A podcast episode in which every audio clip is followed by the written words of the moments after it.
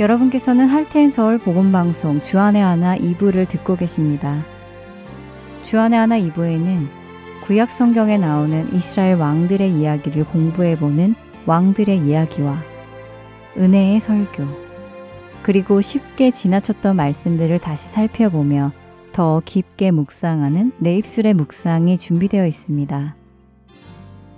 먼저 왕들의 이야기로 이어집니다.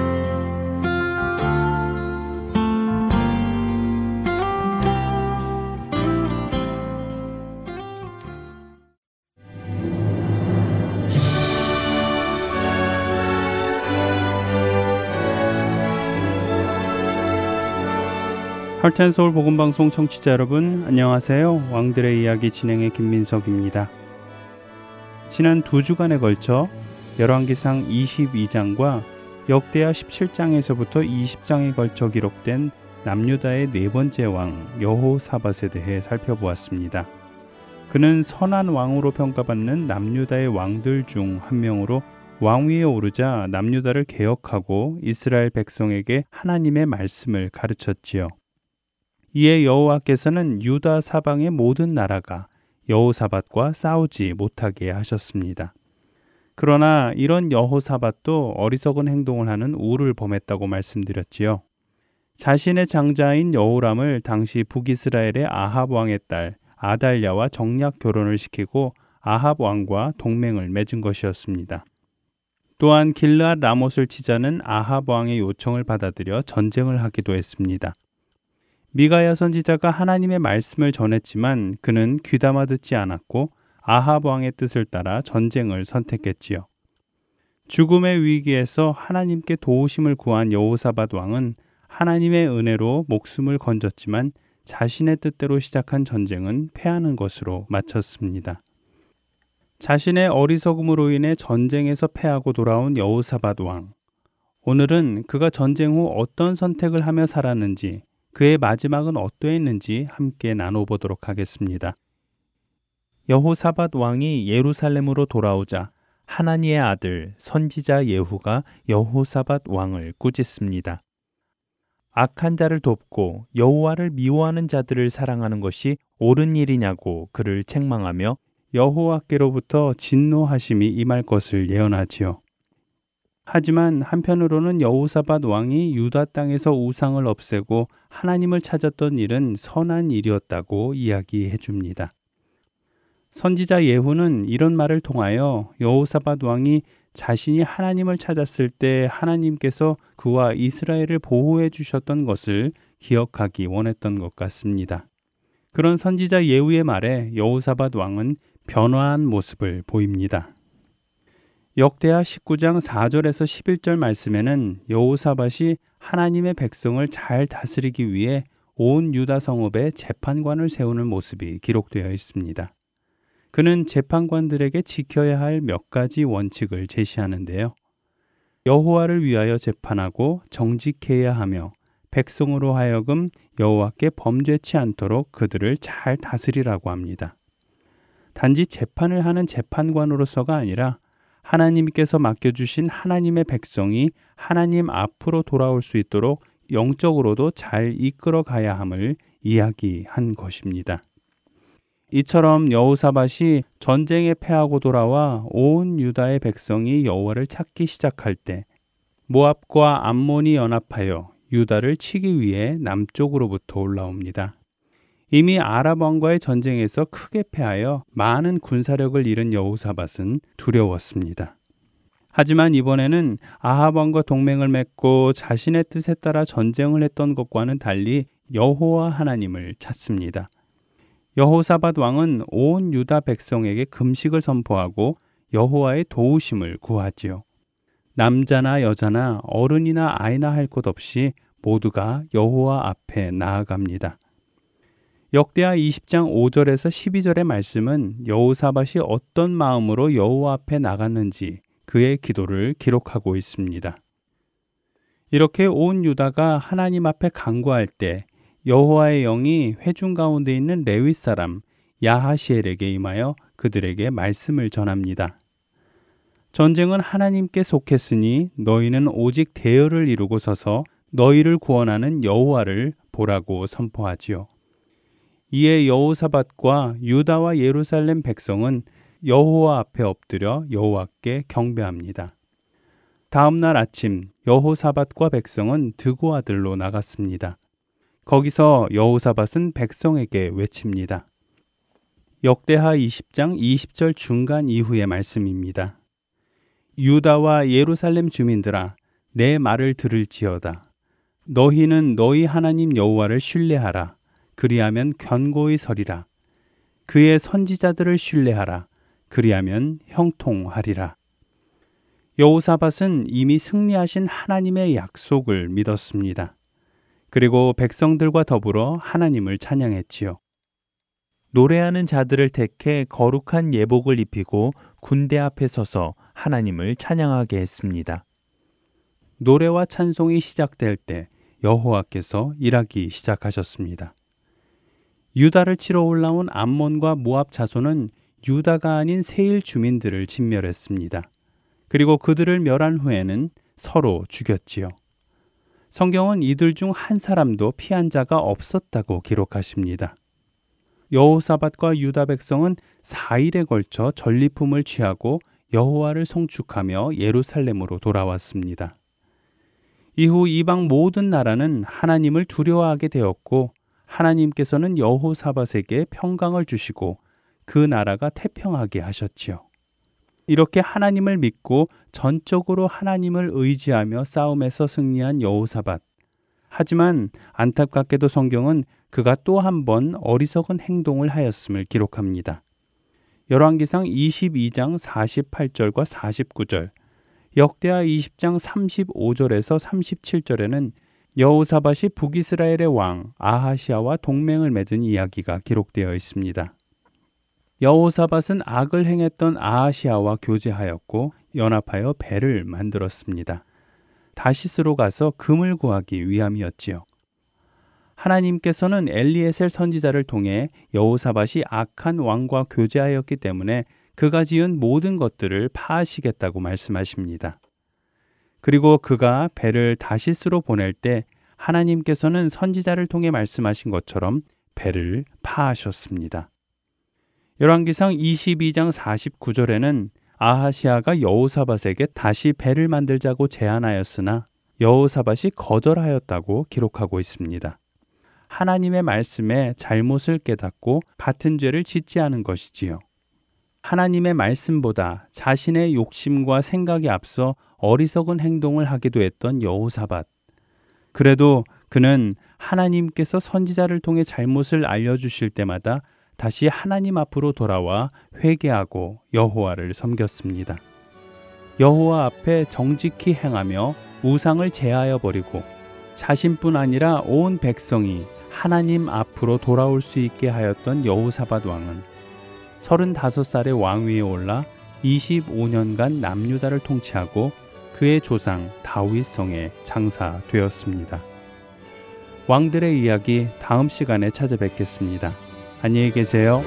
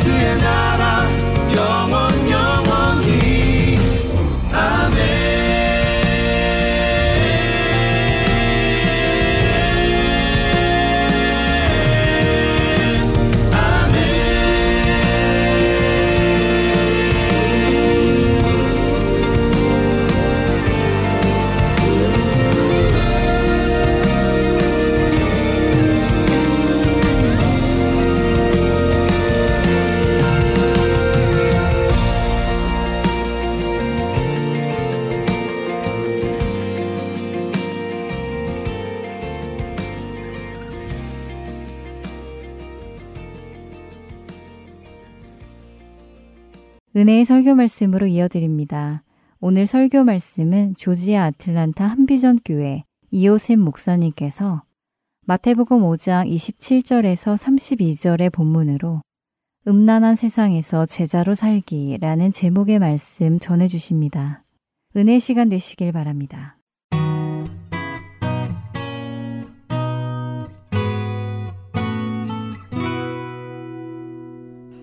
예수님이 2000년 전에 이 땅에 오셨을 때 그분께서 하신 일과 그분께서 가르치신 말씀들을 제자들이 적어서 복음서로 그래서 마태복음, 마가복음, 누가복음, 요한복음 이런 말씀을 통해서 오늘도 우리가 예수님의 말씀을 들을 수 있게 해 주었습니다. 참 복이라고 생각합니다. 성경이 없다면 우리의 믿음도 헛것이다. 믿음의 근거는 성경이고 전해지는 하나님의 지난 2000년 전의 모든 예수님의 말씀과 모든 것과 제자들의 간증들이 오늘도 생생하게 살아서 우리 가운데 있을 때 그것이 우리에게 생명이 되고 변화가 되고 하나님 만나는 기회를 부여해 주십니다.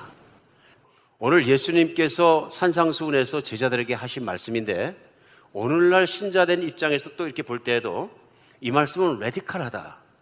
이 말씀은 본질적이고 근원적인 말씀을 파헤치는 말씀이다. 하는 생각을 하지 않을 수가 없습니다.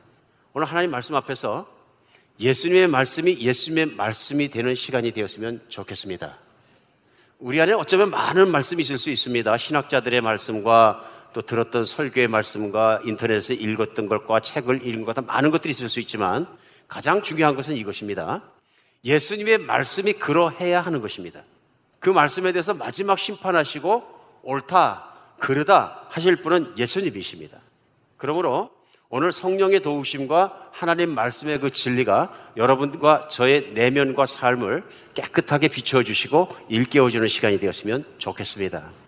오늘 본문 말씀에서 우리가 요한복음 말씀에서 열매 맺는 삶에서 다시 그 열매 맺는 삶이 무엇이냐면 제자의 길을 바로 살아가는 것이거든요. 산상순에 제자들을 향해서 너희는 이렇게 살라 하고 주님 하신 말씀 속에 우리가 다시 돌아옵니다.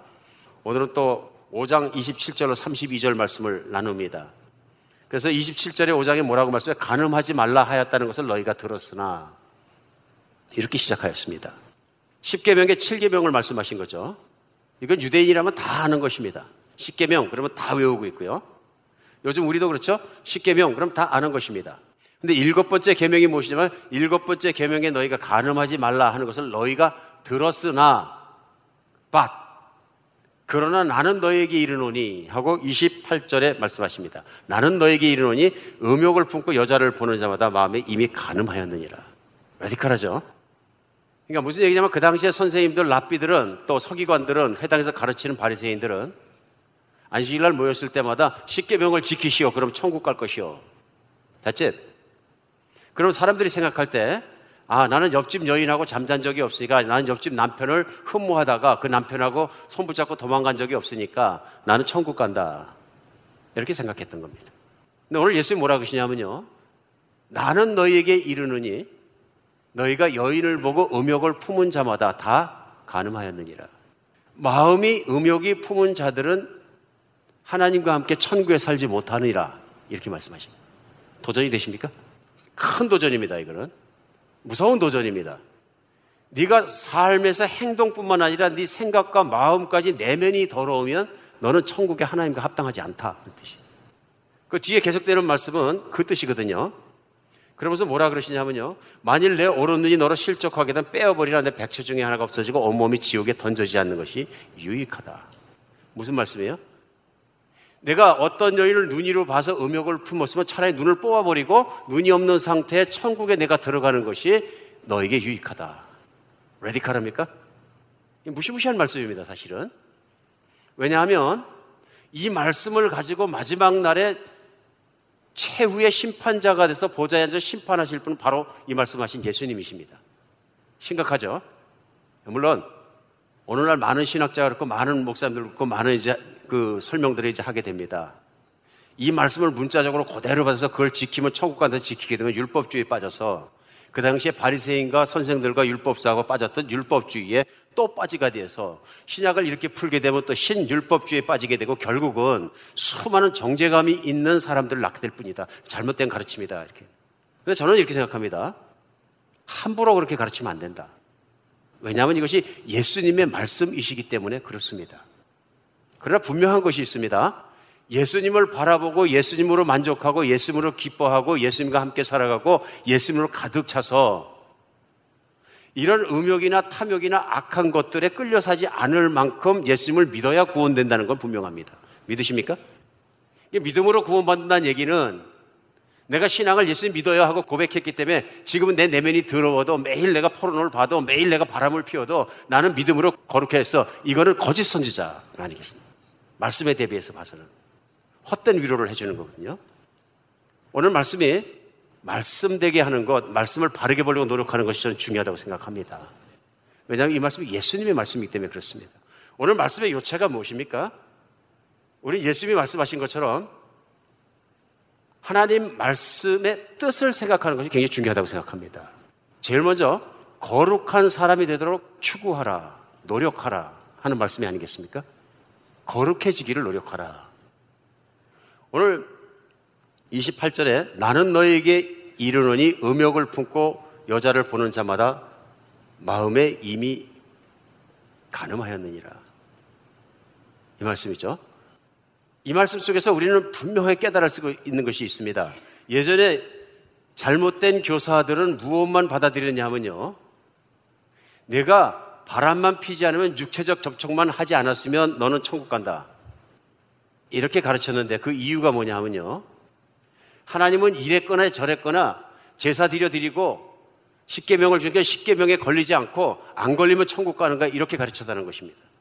여기서 빠져나간 것이 있습니다. 그것이 뭐냐면 그 계명을 주신 하나님 아버지의 진의입니다. 하나님은 네가 내 계명을 다 지키고 빠져나가지만 못하면 넌 천국 간다. 그래서 주신 것이 계명이 아니라 이 계명을 통해서 드러나게 하고 싶은 것이 있었어요. 그것이 무엇이냐면 인간이 거룩하지 못하다는 것입니다. 계명의 목적은 무엇이냐면요. 인간이 악하다는 것을 바닥에 있는 계명에 주셨는데 불구하고 지키려고 노력해 보면 자기가 거룩하지 못하다는 게 드러나는 것입니다. 한 청년이 예수님 앞에 부자였었는데 관원이고 출세한 자였었는데요. 가문도 좋았던 것 같습니다. 찾아와서 어떻게 해야 천국을 가리까 물어봅니다. 그러니까 십계명을 지켜라, 계명을 지켜라. 제가 어릴 때부터 십계명 다 지켰습니다. 그랬더니 예수님께서 다시 쳐다보고 얘기하셨겠죠? 그 청년을 사랑하여 가라사대. 그러냐? 보아하니 내가 부자인데 그럼 내 가지고 있는 걸 모두 다 팔아서 가난한 자에게 나눠주라. 그리고 와서 나를 따르라. 그러면 영생을 얻을 것이다. 근데 청년이 걱정하고 근심하여 교기를 갸우뚱갸우뚱하고 슬퍼서 돌아갔더라. 왜요? 할 수가 없기 때문에. 이 청년은 그 전에 있는 다른 납비나 다른 사람들의 가르침에 따르고 자기의 신학 지식에 의하면 자기가 천국 못 가면 아무도 못 간다. 그런데 하늘의 기적을 행하시는 예수님께 확인받고 싶었던 것 같습니다. 너는 네가 천국 안 가면 누가 가겠냐 칭찬받고 싶었던 것 같습니다. 그런데 예수님이 꼭 집으셨습니다. 그것이 뭐냐면 탐심을 버리라입니다. 십계명에 내 의세 것을 탐하지 마라 하는 것이 있습니다. 인간 마음속에 궁극적으로 가지고 있는 큰 타락의 본질이 무엇이냐면요. 탐욕입니다. 이 탐욕을 버리기 위해서 하나님의 백성으로 회복되기 위해서 반드시 해야 될 건데 그것을 포기하는 일입니다. 부자가 된 것을 탐욕을 좋아하는 마음을 내가 포기하고 와서 나를 따라야 하나님을 따르는 것이다. 근데 그걸 포기하지 못하는 것입니다. 잘못된 가르침에 잘못된 믿음을 낳은 것입니다. 예수님은 하나님께서 주신 그 계명의 본질적 뜻을 갖다가 레디컬하게 열어서 보여주시는 겁니다. 하나님의 뜻은 그렇지 않다. 그러시는 오늘 여기서 우리는 분명히 생각할 게 있습니다. 그것은 뭐냐면 하나님은 우리를 왜 구원하셨을까요? 구원의 목적이 무엇일까요? 하는 것입니다. 하나님은 우리를 무엇으로부터 왜, 무엇을 위하여 구원해 주셨을까요? 하는 것. 여러분은 어떻게 생각하십니까? 중요한 것은 성경의 말씀입니다. 성경은 하나님께서 우리를 거룩해지도록 구원하셨다고 분명히 못 박아 말씀하십니다. 하나님은 이스라엘 백성을 왜 선택하셨을까요? 하나님은 이스라엘 백성을 선택하셔서 그들이 거룩해지기를 원하셨습니다. 그들을 향한 하나님의 뜻은 거룩입니다. 레위기에 반복 반복 나옵니다. 하나님이 거룩하신 것처럼 너희도 거룩하라. 제사 제도를 주시고 동물을 죽이고 피를 흘리게 하고 태우고 모든 것을 하는 이유는 그들이 거룩하지 않은 인간을 거룩하게 인도해 가시는 과정이었습니다. 오늘도 마찬가지입니다. 예수님을 믿고 내가 하나님의 백성이 되었다면 나에게 가장 있어야 되는 본질적으로 변화는 무엇이냐면요. 거룩해지지 않은 사람이 거룩하게 된 것입니다. 그래서 로마서 사도 바울도 8장 29절 3절에 구원의 목적을 확실하게 얘기합니다. 그래서 뭐라고 얘기하냐면요. 하나님의 미리 아신 자들을 또한 그 아들의 형상을 본받게 하기 위해 미리 정하셨으니 이는 그로 많은 형제 중에 맏아들이 되게 하려 하십니다. 이 말씀이 이런 말씀이죠. 하나님께서 창세 전부터 모든 걸 아시니까요.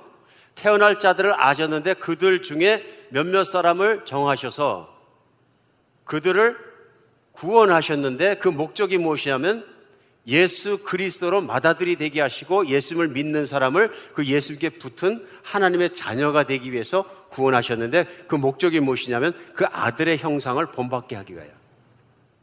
아들 곧 예수 그리스도의 형상을 본받게 하기 위해서. 우리 어디서 많이 보고 들은 말씀 아닙니까? 예, 창세기 1장에 하나님이 인간을 만드실 때 하나님의 형상을 닮아 지으셨다. 똑같은 말씀이죠. 그러니까 인간의 가장 큰 문제는 무엇이냐면요. 하나님의 형상을 잃어버린 것입니다. 그 하나님의 형상에 가장 중요했던 것이 뭐냐면 하나님의 거룩하심입니다. 그러니까 인간이 타락하자 인간 안에 들어온 건 뭐냐? 교만과 함께 음욕과 탐욕이 들어온 것입니다.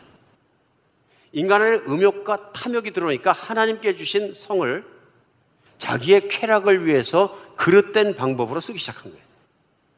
탐욕이 생기니까 자기를 중심으로 자기가 쌓고 다른 사람은 경쟁자 되고 사랑의 대상에서 반대로 돼버린 거예요. 내가 시기할 자이고. 그래서 타락하자마자 창세기 4장에 나오는 타락의 결과는 뭐냐면 가인이 아벨을 시기심에 쳐 죽인 사건이죠. 형제는 나 자신보다 더 사랑을 하고 더 섬기고 하는 것이 거룩인데 인간의 거룩은 그 성품성을 통해서 나타나는 것이죠. 이게 하나님의 거룩하심인데 그걸 잃어버린 거예요. 그러니까 이기심과 시기심과 경쟁심과 이런 모든 탐욕스러운 것이 들어오니까 인류의 역사는 인간의 본질이 탐욕스럽다는 것을 증거하고 있습니다. 두 번째, 인류의 역사는 인간이 음욕에 휩싸여 산다는 것을 보여주고 있어요. 하나님 말씀과는 전혀 관계가 없습니다. 그러다 보니까 그 사람은 점점 탐욕스러워집니다. 오늘 하나님께서 말씀하신 것이 무엇이냐면요. 하나님은 음욕과 탐욕으로 더러워지고 거룩함을 잃어버리고 불이 나가버린 인간을 그 아들 예수님을 보내주시어서 다시 거룩한 하나님의 형상으로 바꿔주시는 이게 구원인 거죠. 때때로 우리 구원은 마치 내가 사랑 못 받던 내가 하나님의 사랑을 받게 되었고 천국을 갖게 되었고 내가 기도하면 부자가 될 수도 있고 기도하면 내 자식이 좋은 학교 들어갈 수도 있고 그것으로 끝 이렇게 생각할 수도 쉽습니다. 그런데 하나님께서 내 욕심으로 가득 차고 음욕으로 가득 찬 나를 그렇게 그것을 욕망을 채워주기 위해서 구원하셨겠느냐 하는 것입니다. 성경은 아닙니다. 그러니까 우리가 잘못 배우면은 자꾸 하나님은 내 욕망을 채워주신 하나님, 나를 채우시는 하나님, 나를 또 부자가 되게 하시는 나를 그것에만 초점을 맞추다 보면 뭐가 맞춰지냐면요. 내 욕심을 채워주는 것이 하나님의 구원됐기 때문에 그런 것 아니냐 하는 이상한 논리 속에 가서 막서 기복신앙이랑 기가 막힌 신앙이 아닌 신앙이 나옵니다. 이건 분명히 가짜입니다. 이거 분명히 거짓 선지자입니다. 왜냐하면 예수님의 말씀과 신약성경에 나오는 어떤 사도의 말씀과도 부합하지 않습니다. 성경은 100% 클리어. 100% 선명하게 하신 말씀이 무엇이냐면요. 우리 오늘은 음욕에 대해서 나누게 됩니다만 6장부터는 탐욕에 대해서 다루십니다.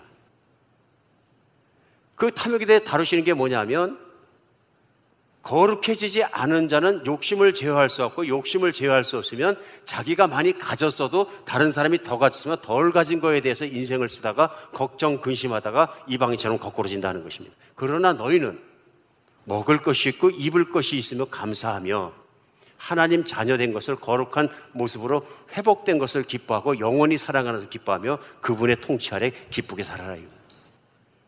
사도 바울도 그거죠. 돈을 사랑하는 일만 악의 뿌리가 되나니 아직도 하나님이 아니고 돈을 사랑하느냐? 이렇게 얘기하는 거죠. 부하려 하는 자마다 침륜에 빠져 결국은 허덕거리다가 신앙의 단계에 이르지 못하고 하나님이 주시는 평안도 기쁨도 받아 누리지 못하고 결국은 세상 안에서 구원도 받지 못하고 죽는 것 아니냐. 오늘 이 말씀 속에 우리는 정말로 생각을 해봐야 합니다. 하나님은 왜 구원하셨느냐? 음욕과 탐욕으로 더러워진 인간을 거룩한 인간으로 바꾸시는 겁니다. 오늘 우리 하나님께서 우리를 구원하신 이유는 거룩하지 않은 인간, 이기적인 인간, 욕심 많은 인간, 음란한 인간을 거룩하게 바꾸시는 데 목적이 있습니다. 이게 복인 거죠. 그래서 로마서 8장 29절에서는 하나님의 미리 아신 자들을 또한 그 아들의 형상을 본받게 하기 위해 미리 정하셨으니 그런 형제들 중에서 맏아들이 되게 하려 하심이라 예수 그리스도를 닮는 것이 목적입니다. 그러면서 30절은 또 미리 정하신 그들을 부르시고 부르신 그들을 의롭다 하시고 의롭다 한 그들을 영화롭게 하셨느니라. 그러니까 불러서 의롭다 하셨다는 의롭지 않고 거룩하지 않은 사람을 예수 그리스도를 믿게 해서 과거의 진 죄를 그 피로 말미암아 다 용서해 주시고 새 시작을 할 수 있게 해 주셨다. 근데 이것이 구원의 끝이 아니라는 얘기입니다. 구원 그러면 옛날 죄가 내가 용서받았으니까 나는 구원받고 하나님 자녀가 되서 나는 끝이야. 이제 내가 죽어도 하나님 나라의 천국에 들어가서 정말로 아프지 않게 잘 사는 건 개런티야. 이것만이 중요한 거 아니다 그런 얘기죠. 오늘 하나님의 계획은 나를 완전하게 바꾸시는 데 있습니다. 그걸 로마서는 뭐라고 표현하냐면 부르신 그들을 의롭다 하시고 예수 그리스도를 믿음으로 말미암아 과거의 죄로부터 용서해 주셨다. 그래서 영어로 표현은 I have been saved. 나는 구원되었다 하고 말할 수 있는 거죠. 그런데 계속되는 말씀은 의롭다 하신 그들을 또한 영화롭게 하셨느니라. 영어로는 glorify. 거룩하게 하셨느니라. 영광스럽게 하셨느니라. 홀리하게 하셨느니라. 이런 뜻이죠.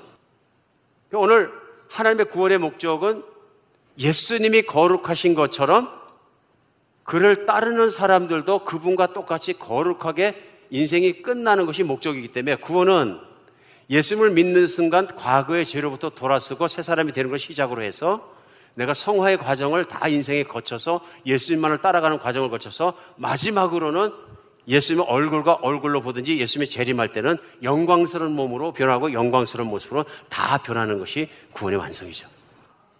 그래서 사도 바울은 그렇게 믿음으로 얻는 구원을 강조하면서도 내가 이루었다는 것도 아니요. 내가 다 했다는 것도 아니요. 하나님의 약속에 있는 그 구원을 받으려고 미래의 그것을 보면서 내가 쫓아가노라. 그러니까 구원은 과거형, 현재형, 미래형입니다. 나의 구원은 받았고 지금 진행 중이고 앞으로 완성될 것입니다. 믿으십니까?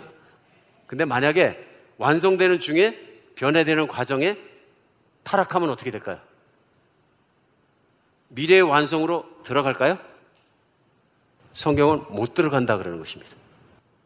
오늘 예수님이 뭐라 그러시냐면 음욕을 푸는 자마다 간음하는 자마다 지옥에 떨어진다 그러시는 거예요. 이게 이제 율법주의로 보면 무서운 거죠. 왜냐하면 모든 사람이 음욕을 품는 것을 경험하기 때문에 그렇습니다. 그런데 문제는 이것을 소홀하게 생각하는 것이 문제가 있다는 것입니다. 왜냐하면 예수님이 시리우스하게 생각하십니다. 이런 태도나 이런 생각의 상태나 이런 내면의 상태나 이런 삶이 하나님의 천국에 마땅하지 않다는 것입니다.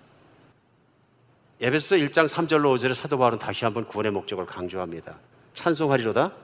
하나님 곧 우리 주 예수 그리스도의 아버지께서 그리스도 안에서 하늘에 속한 모든 신령한 복을 우리에게 주시되 1장 4절입니다. 에베소서. 곧 창세 전에 그리스도 안에서 우리를 택하사 우리로 사랑 안에서 그 앞에 거룩하고 흠이 없게 하시려고 예수를 보내신 목적, 예수를 믿는 목적, 구원하시는 목적이 크리하게 나는 뭡니까? 그 앞에서 하나님 앞에서 거룩하고 흠이 없게 하시려고 5절 그 기쁘신 뜻대로 우리를 예정하사 그리스도 예수로 말미암아 자기 아들들이 되게 하셨다.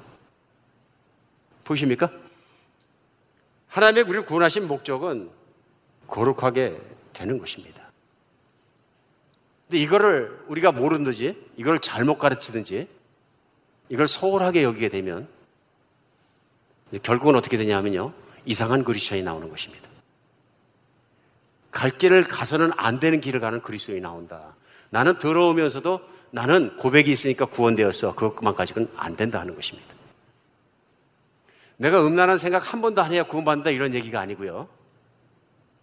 율법은 무엇을 드러나게 하냐면 하나님의 우리를 향한 뜻은 거룩인데 그 말씀을 지켜 살려고 하다 보면은 그렇게 거룩하게 살지 못하는 나를 발견하게 된다는 얘기입니다. 내가 몸만 접촉하고 어떤 여인과 어떤 남편과 다른 사람의 남편과 잠을 잤기 때문에 더러워졌다. 그런 사람만 지옥 간다는 얘기가 아니라 생각까지 마음까지 더러운 자도 하나님 앞에는 더러운 자다 하는 것을 깨닫고 그 죄와 싸울 때 죽기까지 싸워야 된다. 내가 하지 못하는 것, 하나님을 바라보면 예수님께서 이기게 해주신다는 것입니다. 이게 복음인 거죠. 너는 할 수 없는 것, 내가 내 안에 계신 예수님을 지속적으로 매 초마다, 매일마다, 매 순간마다 쳐다보고 바라보고 따라가고 사랑하고 미치도록 흠모하면 그분이 내게 그것을 이기게 해주신다 이런 뜻이죠. 그게 예수님이 뭐냐면 내 안에 거하면 너희가 열매를 많이 맺는 무슨 열매? 거룩한 열매, 예수님의 열매, 성품의 열매, 예수님의 것들을 맺게 되는데 그것은 예수님을 매 순간마다 언제나 쳐다보고 사랑하고 미치도록 그분을 따라가기 때문에 맺히는 열매라는 것이죠. 보이십니까? 저는 이것이 복음이다. 근데 복음을 잘못 설명해서 한 번 받은 구원이니까 아, 들어온 생각 안 하는 사람이 어디서 다 해. 그러니까 다시는 회중 가운데 교회 가운데 거룩한 삶을 살아야 한다. 바람 펴서는 안 된다. 더러운 생각도 하면 안 된다. 음란 사이트 들어가지 마라. 이런 실제적인 삶에 대해서 노력도 결과도 없이 구원받는 거 맞습니다. 이것만 강조하면 가짜 그리스도인 가득 맺히지 않겠느냐 하는 것입니다. 그 죄 때문에 싸우고 예수님을 바라보고 노력하지도 않으면서 나는 구원받다는 가짜 그리스도인들이 참 그리스도인이 아닌 사람, 참 제자가 아닌 사람들이 가득 생기지 않겠느냐 하는 것입니다. 그래서 오늘 말씀을 놓고 적용하기 원합니다. 음란하면 단호하게 대처하십시다. 제일 먼저는 하나님의 뜻은 우리의 거룩이니 거룩한 삶을 추구하십시다. 매일 예수 그리스도를 바라보십시다. 두 번째는 내 안에 음란한 것이 있으면 단호하게 대처하십시다. 우리 안에 가장 큰 문제는요, 타락한 본질 때문에 음란함과 탐욕스러움입니다. 예수님도 제자들에게 너희 이렇게 해서 산상수훈을 거론하시면서 이걸 다루십니다. 6장 바로 첫 장부터 뭐가 나오냐면요, 인간에 대한 탐욕스러움이 나옵니다. 명예욕입니다. 탐욕에. 사람이 인정해 주는 거, 사람이 하는 거, 그것 때문에 바리새인과 당시의 거짓 지도자들이 무슨 짓을 했냐면 사람 앞에 인정받기 위해서 몸부림을 쳤습니다. 이건 탐욕입니다. 명예욕입니다. 여러분과 제 마음 속에도 있는 겁니다. 그 다음에 따라서 나오는 6장의 말씀이 뭐냐면 물욕입니다. 돈에 대한 것입니다. 하나님으로 만족하지 못하는 사람은 세상 것을 채우려고 허덕거리게 되어 있습니다. 구원받지 못했기 때문에 그런 거죠. 내 욕구를 채우고 욕망을 채우면 내가 행복해질 것이다 하는 본능적 반응입니다. 오늘 두 번째 하나님 말씀 중에서 산상수는 5절에서 적용해야 될 것은 음란함을 단호하게 다스려야 된다 하는 말씀입니다. 29절에 만일 내 오른 눈이 너로 실족하게 하든 빼어버려라 내 백체 중에 하나가 없어지고 온몸이 지옥에 던져지지 않는 것이 유익하며 또한 만일 내 오른손이 너로 실족하게 하든 찍어버려라 내 백체 중에 하나가 없어지고 내 온몸이 지옥에 던져지지 않는 것이 유익하니라 내 욕망이 보는 것으로 나를 만족시켰거나 내 손으로 나를 만족하게 했으면 나를 만족시키게 해서 나를 빠지게 한 것을 찍어서 내보내라고. 얼마나 레디컬합니까? 왜 그렇다고요? 차라리 눈 없이 손 없이 천국에 들어가는 게 온몸 다 가지고 드러나는 것보다 더 좋지 않느냐. 무슨 말씀이에요? 천국의 가치를 얘기하는 겁니다. 사람이 음욕에 휩싸이면 결과가 보이지 않습니다. 음란함에 휩싸이게 되면 그 음란함이 나를 계속 붙잡습니다. 오늘 예수님께서는 음욕에 휩싸이면 음욕의 결과로 내가 지옥에 떨어지는 것을 알지 못하느냐 이 말씀. 근데 눈이 가려버리면 안 보인다 그러시니 내가 하나님 앞에 섰을 때, 내가 아내 앞에 섰을 때, 남편 앞에 섰을 때, 자식 앞에 섰을 때, 교우들 앞에 섰을 때, 떳떳한 모습이냐 하는 것입니다.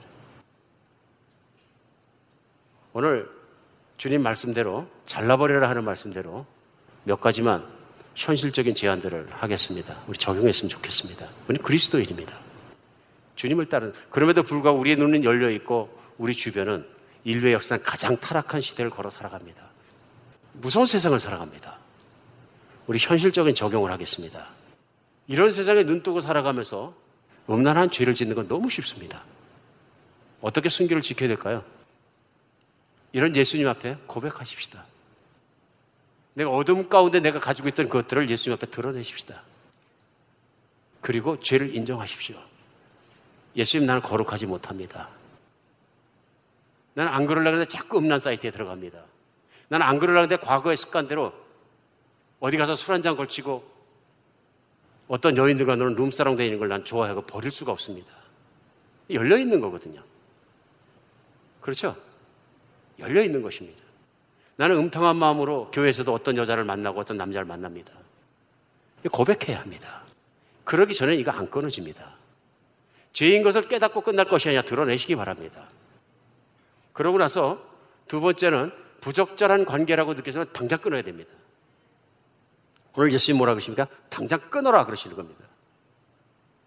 우리는 민족거리입니다. 또 만나서 잘 설명해야지. 아닙니다. 끊어버리십시오. 이유는 그 사람과의 연락과 관계를 일절 단절해 버리십시오. 우리는 이길 힘이 없습니다. 여러분, 목사라 그래서 이기는 것 아니고 유혹은 장로라 그래서 이기는 것 아니고 지체가 높다고 해서 이기는 것 아니고 사역을 많이 했다고 이기는 것도 아니고 젊다고 그래서 이길 수 있는 것도 아니고 늙었다고 이기는 것도 아닙니다. 이거는 끊어야지 이길 수 있습니다. 피해야 이길 수 있습니다. 그래서 그것이 관계가 부적절하다고 느껴질 때는 그때부터 일절 끊어서 편지도 보내지 말고 카드 쓰지 마시고 카톡도 하지 마시고 SNS도 하지 마시고 그 웹사이트를 찾아가도 가지 마시고 딱 끊으십시오. 이거는 오늘 말씀을 예수님의 말씀을 적용하면서 현실적으로 설교자로서 권고하는 것입니다. 그리고 다른 이성이 직장에서나 밖에서나 어디서건 자기 가정에 푸념을 하는 걸 들어주지 마십시오. 이상한 것입니다. 사람을 너무 오래 응시하지 마십시오. 넘어가기 시작하신 겁니다. 열정에 빠지기 시작하신 겁니다. 불륜의 기회를 다 줄이십시오. 다른 길 없습니다. 예수님 말씀을 잘라버리십시오. 그런 환경을 피하십시오. 그런 내 마음의 위험함을 닫으십시오. 특별히 24시간 예수님을 사랑하고 바라보고 고백하고 그분의 기쁨, 그분이 다스린 평안, 그분께서는 말씀 속에 사십시오. 그것밖엔 길이 없습니다. 오늘 예수님 그 말씀 하시는 겁니다. 천국을 누려라. 세상은 타락했다. 거기에서 우리를 거룩하도록 구원해 주신 것이 얼마나 감사합니까? 그 더러움으로부터. 우리는 음욕과 탐욕으로 물들어졌지만 예수님을 바라보면 깨끗해집니다. 우리 주님께 돌아가는 여러분 시가 됐으면 좋겠습니다.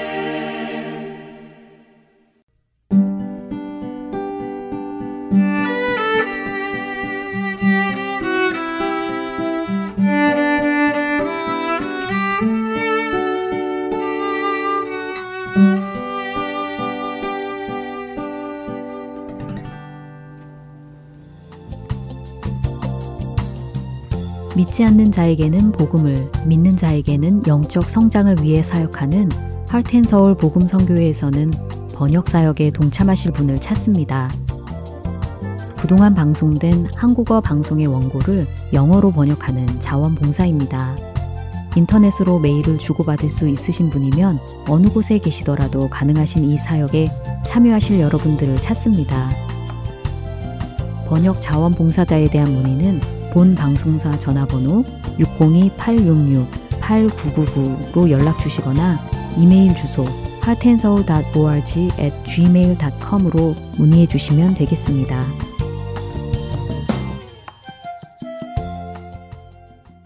계속해서 내 입술의 묵상 보내드립니다.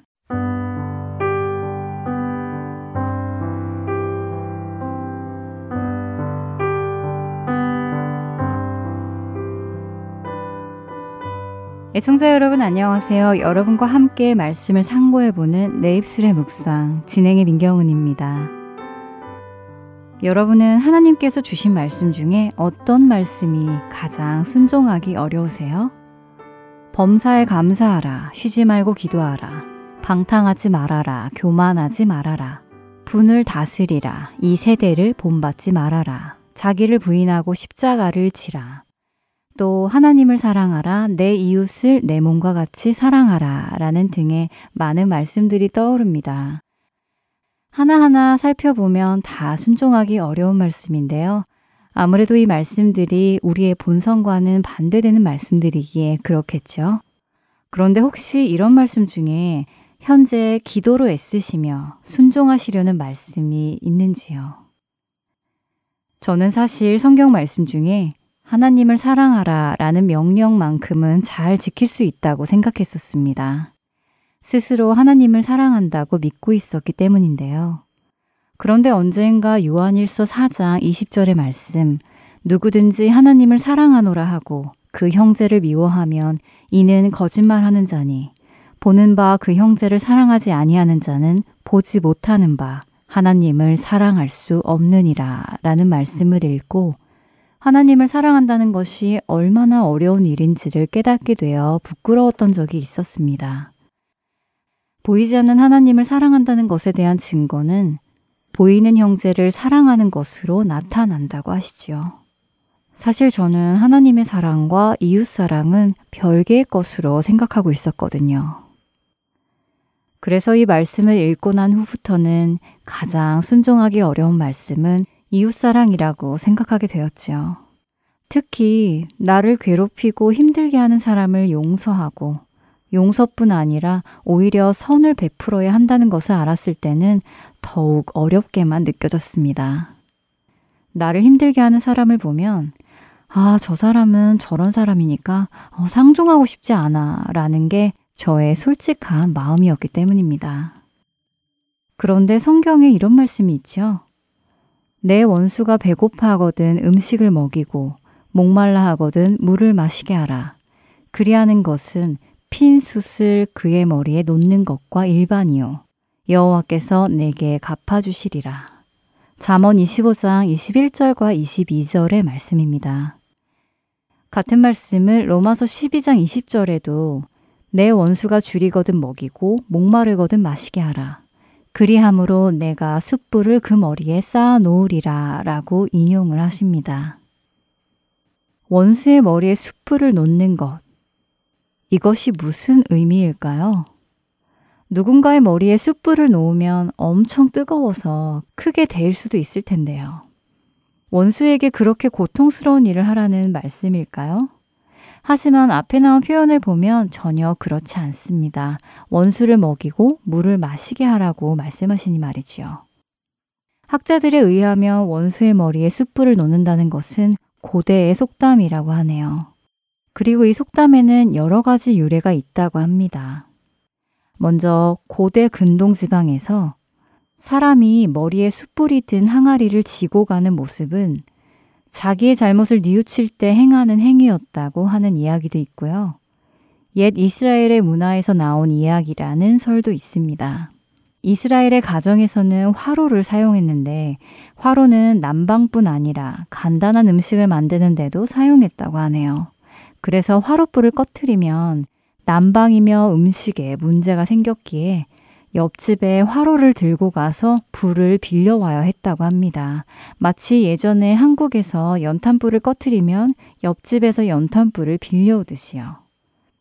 이때 옆집 사람이 마음씨가 좋은 경우에는 화로에 숯불을 가득 채워주었는데 이것은 온 가족이 먹을 음식을 만들 수 있게 하고 추위를 피하게 하여 가족의 생명을 유지하게 하는 사랑의 실천이었다라는 이야기도 있습니다.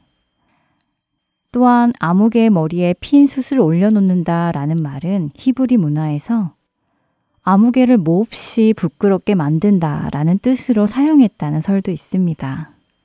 우리 문화에도 누군가 부끄러운 일을 겪을 때 얼굴이 홍당무가 되었다 라는 표현이 있듯이 말이지요. 이처럼 이 속담의 유래는 다양합니다. 그러나 그 유래가 무엇이든 이 속담이 의미하는 뜻은 같은데요. 원수의 잘못을 내가 지적해 주는 것이 아니라 원수가 스스로 잘못을 깨닫도록 하는 것이지요. 우리가 해야 할 일은 원수의 잘못을 지적하는 것이 아니라 선을 베푸는 것이고요. 결국 이 속담은 악에게 지지 말고 선으로 악을 이기라 라는 로마서 12장 21절과 연결이 되는 말씀입니다. 여러분은 이런 경험 있으세요? 미운 놈 떡 하나 더 준다와 비슷한 경험 말입니다. 제가 아는 친구가 이런 이야기를 해준 적이 있었는데요. 자신을 이유도 없이 싫어하고 만나게 되면 눈을 흘기고 인사는 커녕 말 한마디도 건네지 못하게 하는 언니가 있었다고 합니다. 그런데 그 친구는 만날 때마다 늘 웃는 얼굴로 인사를 했다고 하지요. 그렇게 시간이 지난 후 그 언니도 마음을 열고 그 친구의 인사에 웃는 얼굴로 응해 주었다는 이야기를 해줬지요. 사실 사람마다 사연은 다 다를 것입니다. 저 사람은 죽어도 용서 못해 하는 일들이 많이 있지요.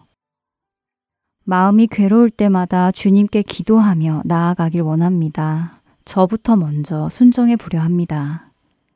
내 사랑하는 자들아, 너희가 친히 원수를 갚지 말고 하나님의 진노하심에 맡기라.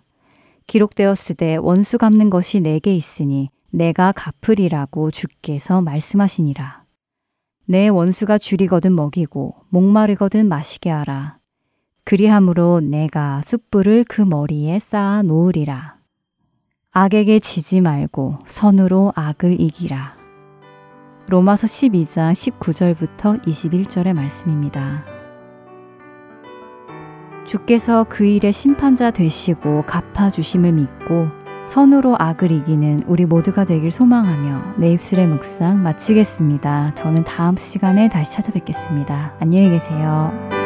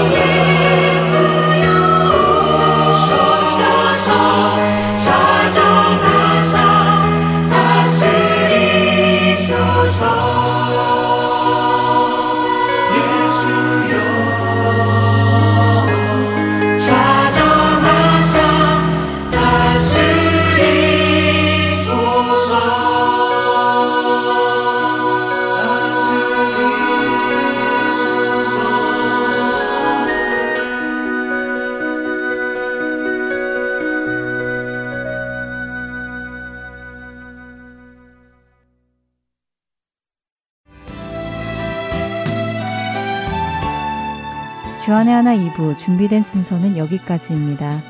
함께 해주신 여러분께 감사드립니다.